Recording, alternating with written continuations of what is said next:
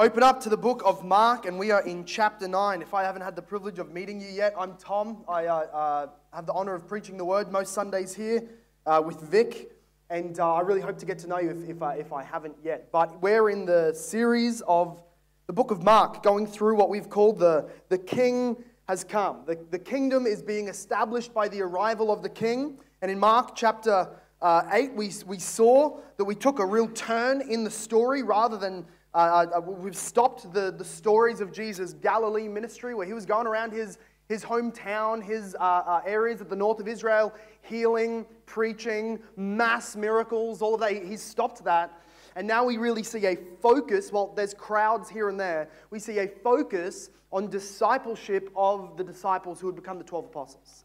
He's now uh, started to teach them, and we're going to see a cycle. We saw one cycle already. We're going to see another two where Jesus teaches them very clearly, I'm going to die and rise again. That's what the Son of Man must do. And they completely misunderstand it uh, and, and, and, and go through some kind of blunder, some kind of putting their foot in their mouth. Usually it's Peter. We'll see one from James and John soon. And Jesus uses that as an opportunity to teach them about what life in the kingdom of Jesus is like.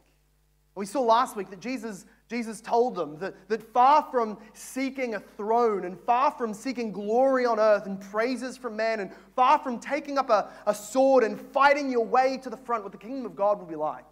For every one of the disciples of Jesus will be a lifestyle pattern like Jesus' lifestyle pattern, which was go in willing obedience to the Father to death through gore and suffering, trusting that in the future, in God's timing, at His appointed time, we will be exalted and given, given glory. That's, that's the Christian lifestyle. To deny yourself, take up your cross, and follow Jesus. For Jesus, it is only a matter of months now before he will be lifted up on the cross in bloodshed and in death, and there purchase the souls of all of the elect.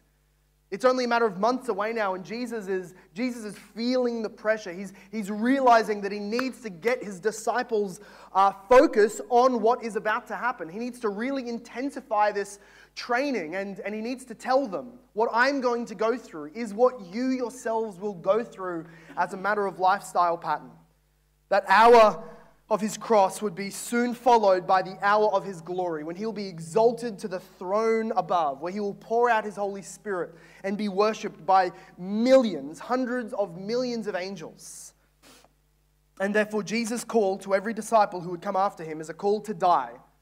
Die to yourself, die to your dreams. Just leave everything that you think you've built for yourself, you demand for yourself, and you call yourself. Leave all of that in the grave Climb out of it, leave it all dead, and follow Jesus, for only He gives true life. But it's not the type of life we would pine for and want with our own sinful hearts.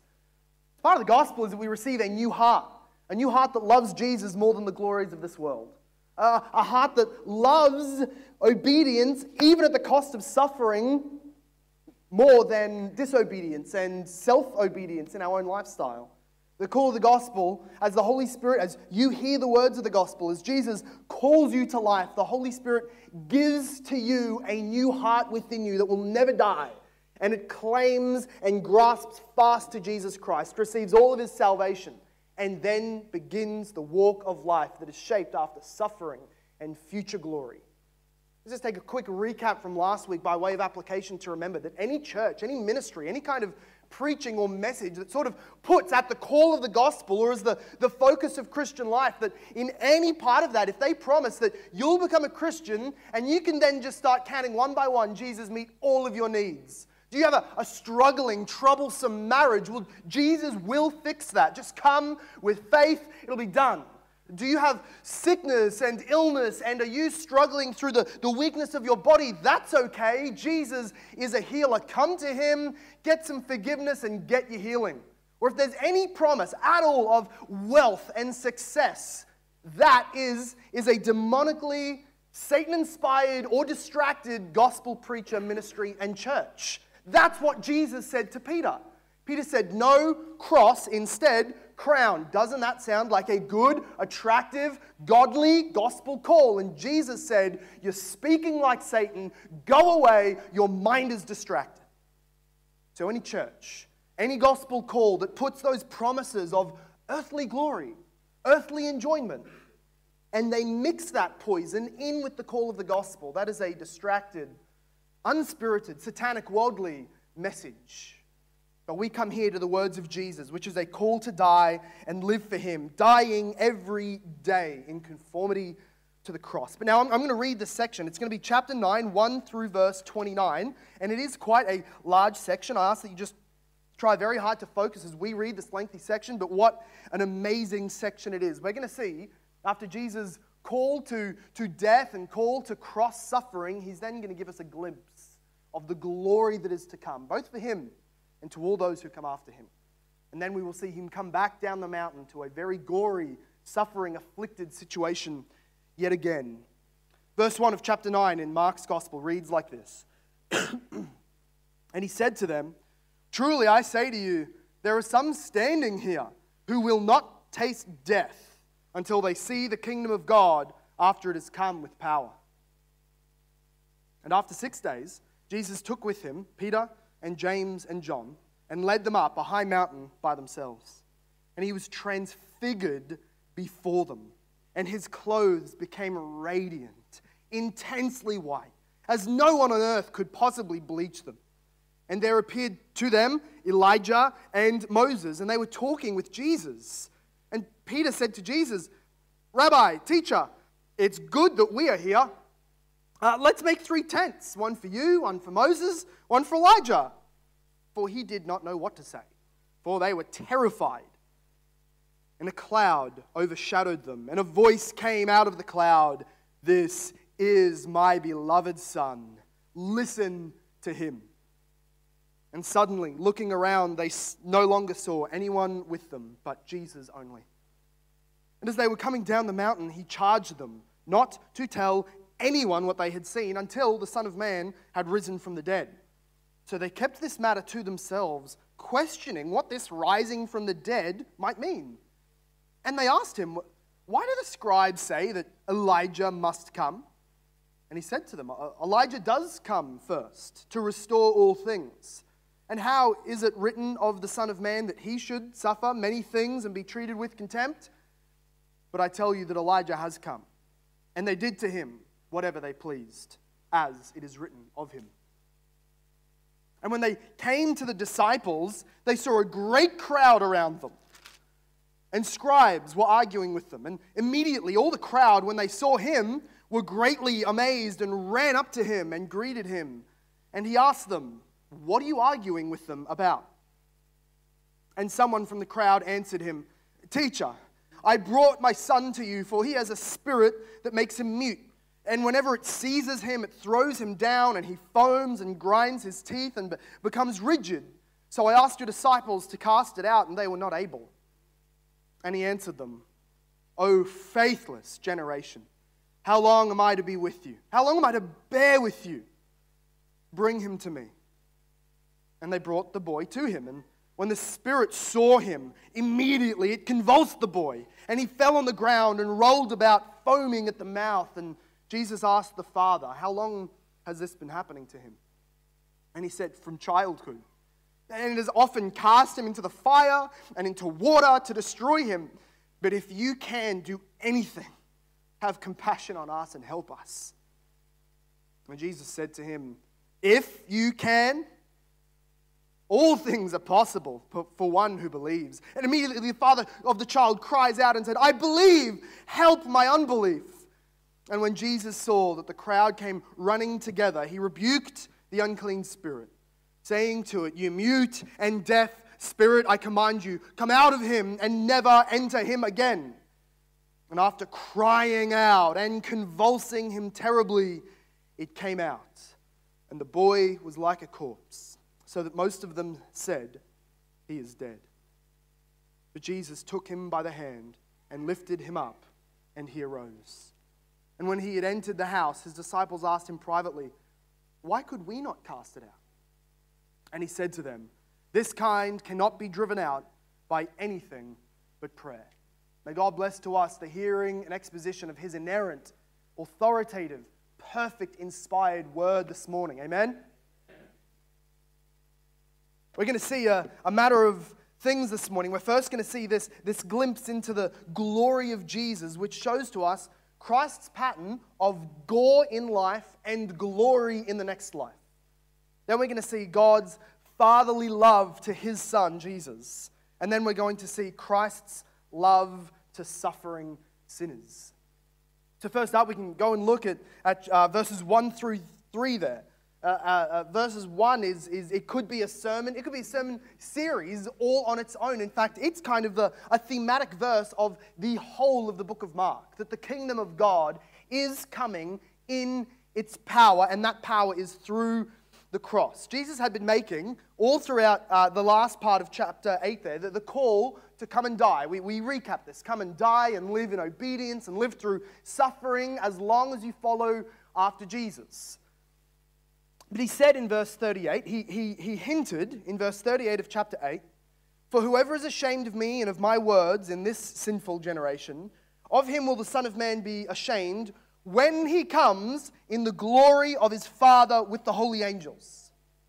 So that in saying that, he's hinting that, that while I'm calling you downwards, calling you to humility, I'm calling you to the grave, to die, to suffer like me, yet I will be coming back with great glory. In fact, I'll be coming back with the glory of Yahweh the Father and all of his angels. So that there will be death for you followers, but there will be glory for you also. Jesus is showing that the path of life is the cross and it is gore, but the reward is crown and glory. And that is what he calls us to. The end is shining brilliance as the Father pours out on all of his faithful servants, who he has made born again through his Son in this life, who will recreate in the future with new bodies shining forth. He promises shining brilliance and glory to every one of us. That's the example that Jesus gives cross shaped life, future glory. And then look at verse 1 of chapter 9. And he said to them, Truly, I say to you that there are some standing here, not everybody, but some of you. Some of you will see, you will not taste death until you see the kingdom of God after it has come with power. What Jesus is saying here is that because of his death, and then because of his resurrection, and because of his receiving all of the promises of the Father, where he was then ascended to heaven and sat down at the Father's right hand, from where he sent the Holy Spirit through Pentecost. And what did he say the sending of the Spirit was? that the Spirit would come upon the disciples with power. So as the king finishes his earthly work and sits on the throne, and then sends the power onto earth for his disciples to now live this cross shaped, dying, living life after Jesus, he sums that up by saying that is the kingdom coming in its power. It's not the full thing. Don't anyone go and read the, the prophecies, the explanations, the last parts of Revelation and think this is it. This is the fullness of the kingdom. This is the best that God can do. That's, that's not the case. The kingdom has come and is coming. That Jesus has come and become the king, been enthroned, but he is in the process of working out his kingdom in all of the ways that he has promised. But, but what we need to see, at least in this verse, Jesus has promised that power will come on some of those alive to whom he was speaking. The Pentecost, as it would fall, it would give those people the power to do the very impossible thing he just called them to do. The power to deny yourself will come when the kingdom comes in power. The strength to carry your cross will come when the kingdom comes in power. The ability to follow me as your king will come when the Spirit comes and brings the kingdom in power. Well, it is impossible. The cross is far too heavy a load for any one of us to bear without the strengthening of the Holy Spirit. You know this just in the last week, how difficult it was just to, to activate those little steps of repentance and obedience When we were on our own, we were frustrated about something, we gave in to gossiping, we were lusting after something, we were coveting other people's goods. And, and just those little steps of obedience is difficult, no, impossible if we're not resting in, leaning on, empowered by the Holy Spirit. How much more? How much more impossible the whole life of a Christian to take up your cross, leave behind your earthly glory, and follow Jesus? It's impossible but the kingdom has come in power. And we have been infilled, and we have received that very ability to do what Jesus has commanded. So, we then see this the, the transfiguration happen. Jesus said, I, am gonna, The kingdom is going to come with power. You'll be in it. You'll be able to do what I've commanded. And then he gives them a glimpse, a glorious glimpse of what will be theirs. This is, this is a call to endurance for these inner three disciples. James, John, and Peter. They were Jesus' inner three. They, they got to see things, hear things, go with him and witness things that others didn't. They were his inner three Peter, James, and John. James would be the first apostle to be killed, John would be the last, and Peter will find himself somewhere in the middle. These were the three leaders of the apostles, but they will also be the three foremost sufferers and Jesus is going to encourage them by, by calling them in to witness what they're about to see in the Transfiguration. He's going to encourage them towards endurance. He's calling them to come and see what the Father does to those who suffer. So, look, we'll read again in verse 2 and 3. After six days, Jesus took with him Peter and James and John and led them up a high mountain by themselves. And he was transfigured before them. That word transfigured is what we get our English word uh, for metamorphosis. When a, when a caterpillar becomes a butterfly, it, it doesn't change what it is and who it is, but it changes how it appears, what form it is in. It changes form. Transfiguration. His figure changed before them, and his clothes became radiant, shining, intensely white, as no one on earth could bleach them. No one on earth could, could create something that is not just white, but shiningly white. This is what Jesus appeared before them. And, and this was a, was a call to them, an example of, and, a call to them to follow his example through endurance. How difficult it is. How often we fall and we, we fail in the walk of the Christian life. Even just sitting here, we, we've all looking back on our last week, month, last time you you came to church since then, you've just blundered all the way along. You, you, you, you didn't speak up for Christ when you could have. You didn't uh, defend somebody's reputation when you ought to have. You, you, you've done all of these things that you know are faithless towards Jesus Christ. And maybe even there's been opportunities to suffer that you did not take. Maybe there was, there was times that Jesus called you to make a sacrifice which you were not willing to do. And friends, if we would just keep our minds fixed on the shining glory of Jesus that is also to be ours in the future, those steps of difficulty that we need to make become all the more easier. When our mind is set on the things of God, not on the things of man, we can follow in that path of Jesus. How, how short sighted we are when we forget that Jesus' glory will also be our glory when he comes back. How often we buck and complain and whine against God's providence for our life, sufferings He takes us through, blessings we don't get while others do, bitter, bitter things that people around us are saying or heaping onto us, saying about us. We, we buck against that. It's something we don't deserve, that, that we ought to complain about. We do that when we forget that when Christ appears, that glory will be our glory. Colossians chapter 3, verse 4. When Christ, who is your life, appears again, then you also will appear with him in glory. How much of the Christian life will fall directly into line when we fix our mind on that? When Christ, who is our life, appears, whatever I've lost in this life, whatever I've suffered in this life, whatever I've gone without and put behind me in this life, when Christ, who is my life, appears, I will be with him in that self same glory. The disciples would have been encouraged by this if they had been awake. But Luke's gospel tells us that they were asleep at this point and that they were woken up somehow by the, by the noise and the bright light. They, were- they were tr- reaching for the snooze button. They were annoyed that somebody turned the lights on while they were having a good doze, and there was Jesus shining brightly before them. But when they did wake, when they did wake, they experienced the Father's voice and the Father's love towards his Son. So, so look at verse 4. In verse 4 through to verse 13, we're going to see the Father's love to his Son shown. Verse 4 says, And there appeared to them Elijah and Moses, and they were talking with Jesus. Wouldn't you love to be in on that conversation?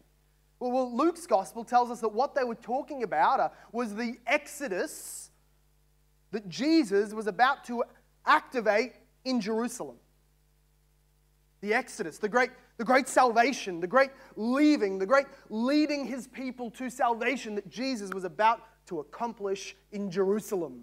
They were talking to him, encouraging him about the cross. And as we see Elijah and Moses here, you've got to wonder why these guys. There's, there's a whole bunch of Old Testament guys that could have popped back. Did they sort of roll the dice? Did they have a wrestling match in heaven for who got to come back and get the VIP seats? How did they decide? Well, Moses and Elijah are, are, are, are symbols of everything God has said in the Old Testament. If you read your Bible, you'll frequently come across the, the phrase the law and the prophets. This is what Jesus frequently recaps the Old Testament as the law given through Moses, the first five books of the Old Testament, and the prophets summarize the rest. This is how the Jews would speak of the Old Testament, or to them, the scriptures, the law and the prophets. And here, standing next to Jesus, either side of him, is a symbol of the law, Moses, and a symbol of Elijah, a uh, symbol of the prophets, Elijah. And there they are, bearing witness to him, as if to say, We said many things in the law, and we said many things throughout the prophets, but the culmination of the word, the, the full revelation of what God would say to man, it is summed up in Jesus as the message of salvation for sinners. Don't run to the law for obedience to try and make your way to the Father. That road is blocked by your incompetence and sin. Don't run through the prophets to try and find a mystical way to the Father. It's not going to happen. If you want your way to God, there is one way that the law points you to, that the prophets point you to, and it's through the free salvation of grace in Jesus. He is the fullness of the message. If you could, if you could take up the Word of God and, and, and melt it down, you would have Jesus. If, if you could, could boil off all of the pages and all of the matter and just have an essence of what the Scripture is, it would be Jesus. If you could put the Word of God and turn it into a person with arms and legs, it would be Jesus. He is the Word incarnate. What they spoke about, He is. We get an idea of this in John chapter 1. You can turn there or you can allow me to read it. John chapter 1, he says very much the same thing. Verse 14 The Word became flesh and dwelt among us. Or that word is actually tabernacled among us. The tabernacle where they worship, the shining, glorious place. That's what he did among us. I think John is looking back to the transfiguration at that point. He tabernacled among us, and we have seen his glory glory as of the only Son from the Father, full of grace and truth. Verse 18 No one has ever seen God, the only God, who is at the Father's side, has made him known. Jesus has made known through his revelation what the prophets, what the law, and what every bit of scripture was pointing to. The glory of God shines brightest in the face of Jesus Christ. But it goes on. They, they were, of course, the, the revealers who would point to him, Elijah and Moses, but they'd each also had their own mountaintop experiences. Remember Moses' experience when he went up into Mount Sinai and the, the cloud was all around them and the lightning was flashing and God was booming his voice to him and gave him the Ten Commandments. At another point, he, he, he put Moses into the cleft of a rock and God's glory, just the hind part, so that Moses' face didn't melt off, sort of just passed by, and he got a little glimpse of the glory of God. And coming down the mountain, he was shining in his face. And then we can remember Elijah when, when he had uh, gone up onto the mountain and battled the, the prophets of Baal when they had those sacrifices. And he said, If your God's real, he's not relieving himself at the moment, then you guys call down fire, burn your sacrifice, and I'll call God to, call, to bring fire down and burn my sacrifice. And, and they had challenged each other. And the, the Baal gods, of course, are no gods and were held on a very tight leash by the Father at that point and were sent yapping. And Elijah called down fire and burned up everything, including the other sacrifice, and then he hacked the false prophets to pieces. Quite a glorious experience. I like that story. Both of them, an enormous, glorious picture of God coming in power on top of a mountain. And here again they were on the mountain with Jesus. And they also, each of them, played a part in, in bringing Israel away from idolatry. Moses when he came down from the mountain, he found them worshiping the calf and he cut it to pieces, he ground it to dirt, and he threw it into the water and made them drink their own idols. Have that. And then Elijah, he had also been instrumental in, as we said, destroying the Baal worshippers in Israel. And here they were, the true God in true flesh. The one thing you can look at in creation and truly worship God is Jesus. Elijah and Moses bearing witness that this was the culmination of the Word of God in Jesus. And then you also see from God's voice, we see that Jesus is not just the message, but he is himself the climactic messenger. In verse 7, we read, A cloud overshadowed them, and a voice came out of the cloud This is my beloved Son, listen to him. This cloud, all throughout the Old Testament, this, this cloud of God's presence symbolized that God was coming to a point. He, he came in a cloud onto Mount Sinai. He, he led the, the Jews through the desert with a cloud by day and a pillar of fire by night. The presence of God came upon that place twofold now. I mean, Jesus was there shining, and now the Father descends picturing through a, through a cloud that's when Peter and James and John are, are, are, are tuned in. Peter was trying, to, was trying to talk, and God the Father just shuts him up, interrupts him. Uh, one of the other Gospels tell us that while he was still speaking, the Father had the audacity to interrupt Peter. Jesus has already done this. Peter's getting real sick of all of this being interrupted by the Trinity business. He's really, really quite annoyed that they're not listening to more of his suggestions. But the Father interrupts and says, This is my son. Elijah and Moses had both experienced this same thing. The, cloud on Sinai, and Elijah had been on another mountain after he'd fled from the presence of Queen Jezebel. He ran away from this woman because he was afraid she was going to hurt him. Like he just butchered all the prophets. Now he's afraid of this chick. He runs, he flees, he's in the desert, and God comes to the mountain in a fire and a storm and an earthquake. And then he comes in a small, still, whispering voice to encourage Elijah. And here is God's voice. And God's voice comes to encourage the Son, to bear witness to the Son, to say, This is my beloved Son, listen to him. Not only is he the message, he is the messenger. It is, the gospel is about him and it is from his lips. God is saying to Peter, to those disciples, Jesus didn't need to hear it. They needed to hear it. We need to hear it. Do not listen to the scribes the, the, the, the, the experts of the day who will tell you what the scriptures really mean. No, listen to him, Jesus. Don't listen to the Pharisees, the, the, the religious popular people who, who are always in bed with the politicians who have very uh, uh, mixed motives, shall we say. Don't listen to them, listen to him. Do not listen to the other disciples. James, John, you should learn by now don't listen to Peter. Don't do that. Peter, don't listen to Peter. Friends, don't listen to yourself or your friends where there is contradiction with Jesus. Listen to Jesus. Do not listen to Herod, the authority of the day, carrying the sword and threatening your life. Peter, James, and John, listen to Jesus. Do not listen even to your own heart's temptations. Don't follow your heart, follow the words of Jesus. This word boomed out through the cloud. If you are to listen to the prophets, you're to listen to the law, and if you're to listen to the apostles, what we are really doing is listening to Jesus, whose word is through all of those messengers. What would God say from heaven today? I wonder if you've ever read this sort of thing, and maybe from a church background who really emphasize the miraculous, the experiential, the things coming out of the sky, the heavenly stuff. You're really big on that, and you've often wondered or prayed or maybe coveted other people's experiences where they heard voices. Most of the time, it's total garbage. Just going to throw that one out there. Sorry if you believed it. Also, WWE is fake. That's about as equally uh, provable to me, both of those things. But anyway, you, you want to sit there and wonder what would God say?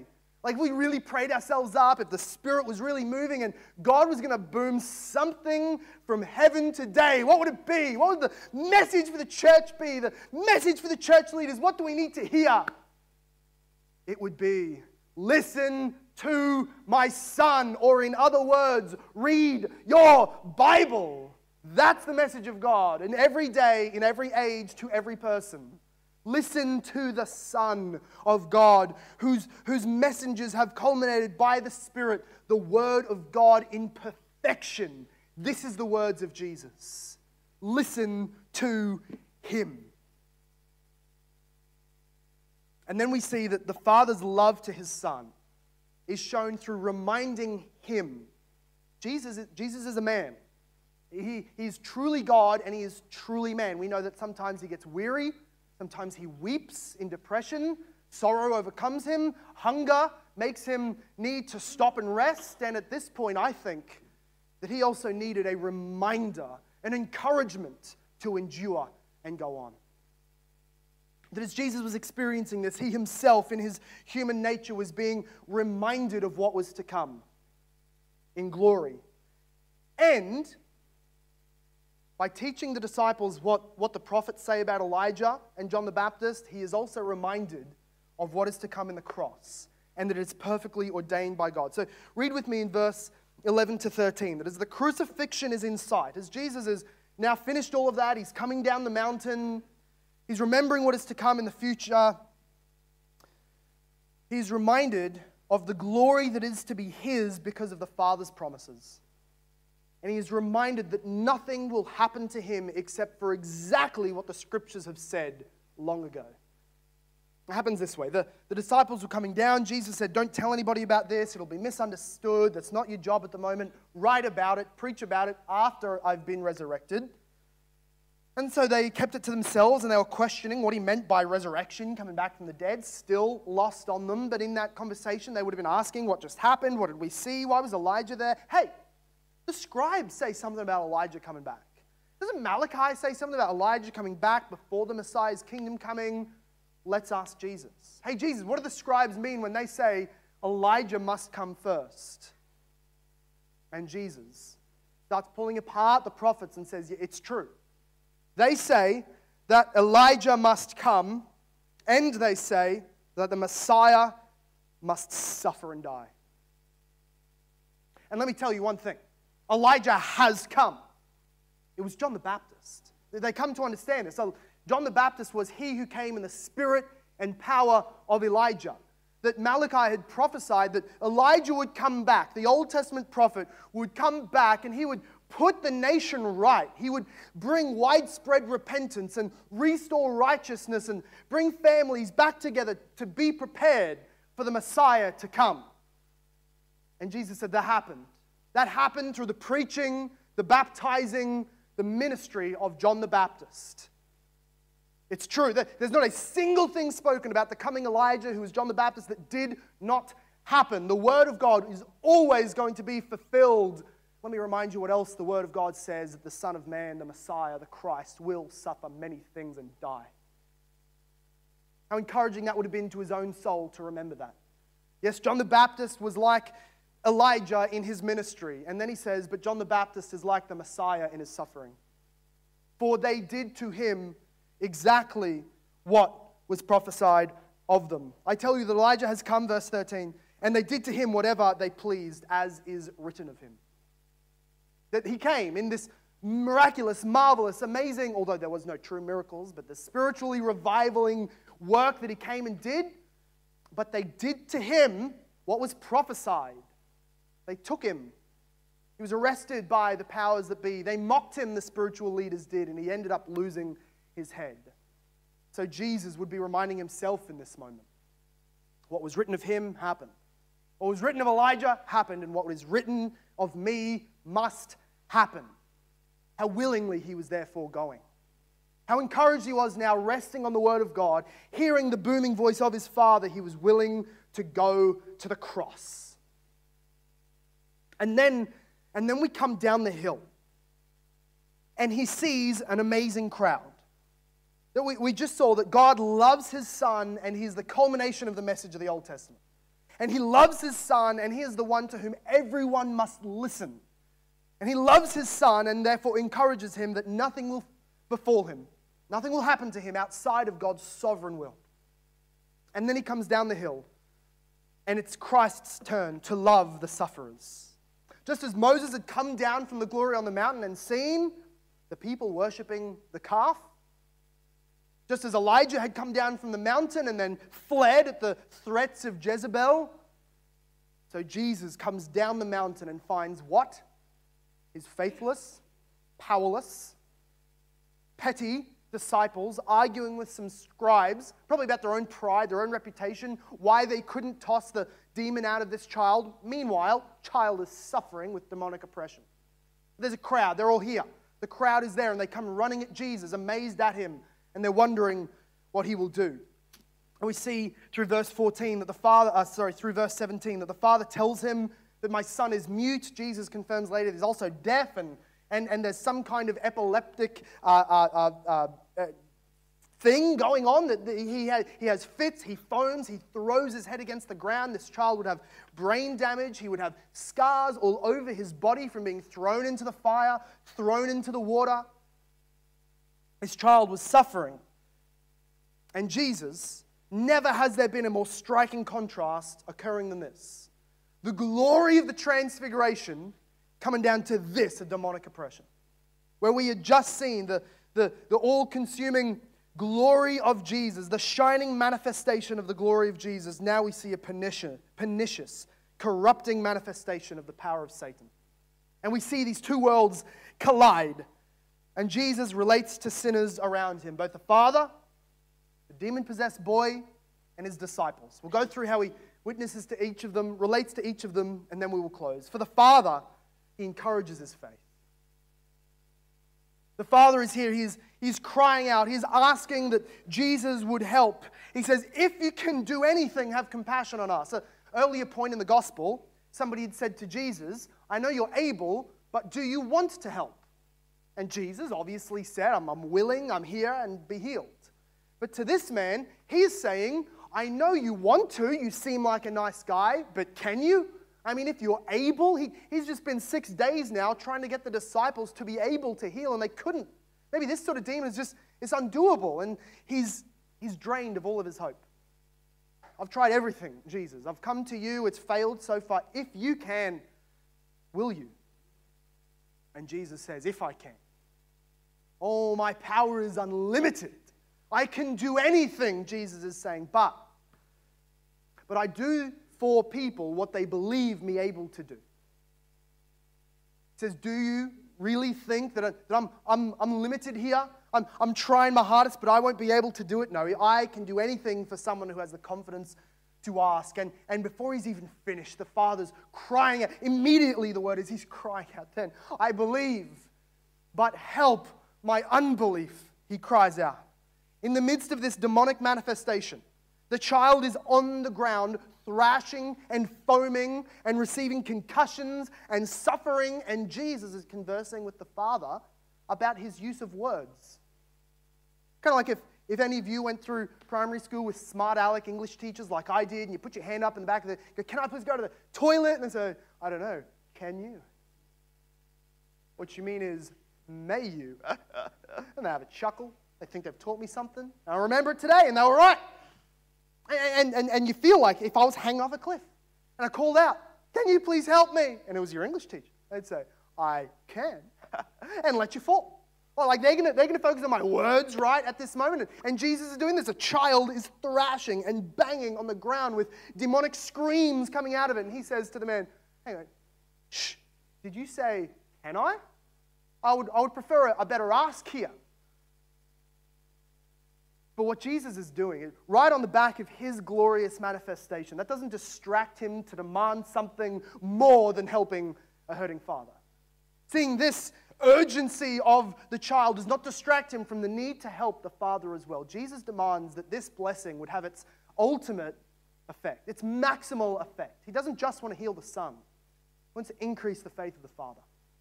And so the prayer of the father becomes twofold.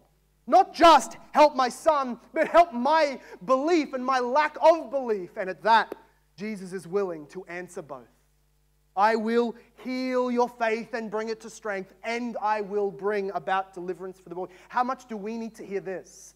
That sometimes Jesus leaves us begging, crying, screaming out to him because in those moments we lose more of the flesh. We lose more of our worldliness. We lose more of our setting our minds on the things on earth, and we see what really matters in those moments of weakness. God is making our faith strong. He does that to the Father. I'll heal your boy but I'll heal you as well. And so then we see him deliver the boy from Satan.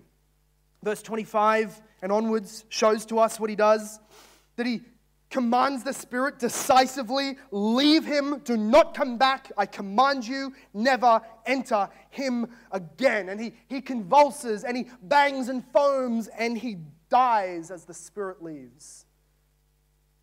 Also, they thought. I think that Jesus saw in this family, the Father and the Son, a parallel of his own relationship with the Father. I think that Jesus, touching his human nature, saw a parallel for his own life. For here he heard the boy's father complain that from his childhood, the evil one has been seeking to destroy him, throwing him in the fire, throwing him in the water, and always we can assume the father was there to deliver him. So Jesus could relate that since he was just an infant, the world, through the evil one, has been seeking to destroy his life, but the Father has delivered him. And here he's seeing a father cry out, This is my beloved son, listen to him. He's crying, Listen, help him. And Jesus can see a parallel of himself and the Father. This is my beloved son, listen to him. He does not cry for help, he commands a blessing and gives out grace. That Jesus could see this. He could see a father's love breaking out through this man's cries and prayers. And he knew what it was to be loved by and delivered by a father in times of need. And he would be reminded that in his time of great need, under the, the foot and under the hand and under the sting of death by the devil, Jesus would be delivered. The story goes Jesus heals him, but everybody looks at him and says he's dead. But Jesus took him by the hand and lifted him up, and he arose. Jesus also would be delivered to the hand of the evil one, under the wrath of God, in punitive justice, punishment, and wrath. And everyone would say, He is dead. But the Father would take him by his hand and lift him up, and Jesus will arise. Knowing all that the Father would do for Jesus, knowing all of his resurrection coming, his ascension and his glory that he just saw a glimpse of on the mountain, he was able then to come down into the pit of this world, take up his cross, follow the Father, and die to himself in help to these sufferers. And he ministers to him through total healing. What a day of deliverance this family had had.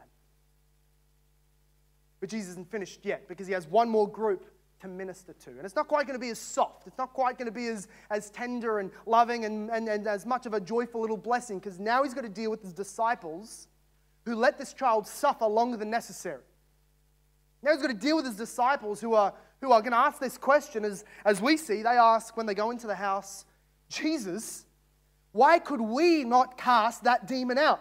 And I've heard this preached on in so many different ways to say that there's just some demons out there. Now, this much I agree with. There are, there are hierarchies in the demonic realm as there is in the angelic realm. There are, there are low level demons that will flee at the name of Jesus, and others which take ministry of prayer to overcome. But what this is usually applied as is you need some kind of extreme, elongated fasting, praying, anointing, strapping them onto a table. This is, this is some kind of exorcism ministry clue here that Jesus is giving us. It is nothing of the sort It's a rebuke of the most simple means of grace and spiritual disciplines. He's saying to his disciples something that was totally within their reach. All you had to do was pray. That's all. The, the ones who came with me up the mountain were sleeping instead of praying while I was praying. I'm, I'm not going to venture a guess that you guys, without me watching, were much more diligent. No, the demon could have been cast out. All you had to do was pray. What a, what a, what a rebuke. They, they had not even been walking in after all these calls to discipleship, is teaching them how to pray and all of that. They could not even give up a few moments to pray. They were trying to live on yesterday's strength. You know, a couple months ago when Jesus sent them out with power to do demon castings and all that sort of stuff. They were just assuming that they had an anointing, they could keep on doing it. Nope. Simple spiritual discipline, disciples, prayer. And you couldn't even do that. That's why he comes down and he looks at his disciples. He, he knew what the demon was doing, he knew what it was going to take, and he could see that they couldn't cast it out. And so he rebuked them through diagnos- diagnostics and said, You faithless generation. How much am I going to do with deal with you? How much longer must I put up with your prayerlessness, your faithlessness? The answer is not long. For soon the kingdom of God will come in its power, and you weak, failing, prayerless disciples will become a praying group empowered by the Holy Spirit to carry the gospel to the ends of the earth at the cost of your own life. But until then, I will put up with you. Bring me the Son. Jesus, unlike Moses, who comes down from the mountain and issues punishment, Jesus, unlike Moses, who comes down and breaks the, the tablets of stone in anger, Jesus ministers in patience and in mercy. He commands them, he reminds them how within their reach the ministry that he had just done was. He goes on, and as we will see, he will go on next week to remind them again of his death and his resurrection. We have two key applications to take today. First of all, we're going to look in 2 Peter chapter 1, and then we will close.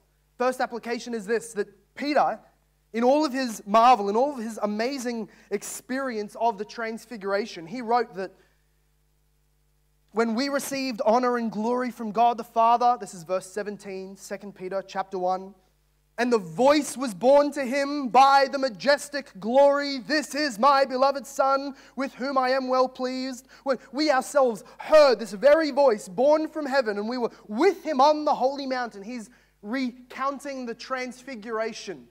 But, he says, we have something more sure, the prophetic word to which you will do well to pay attention. Peter writes in the earlier part of that chapter, he's saying, I'm going to die. What can I do to keep the church on message, on mission, and in obedience? What can I do? I know how easily distracted we are from the cross. What can I do? I will not point you to the transfiguration. I will not pray that you get to experience things like the transfiguration. What we have is a more sure word. This, this word, the apostolic writing, is what we will do well to pay attention to.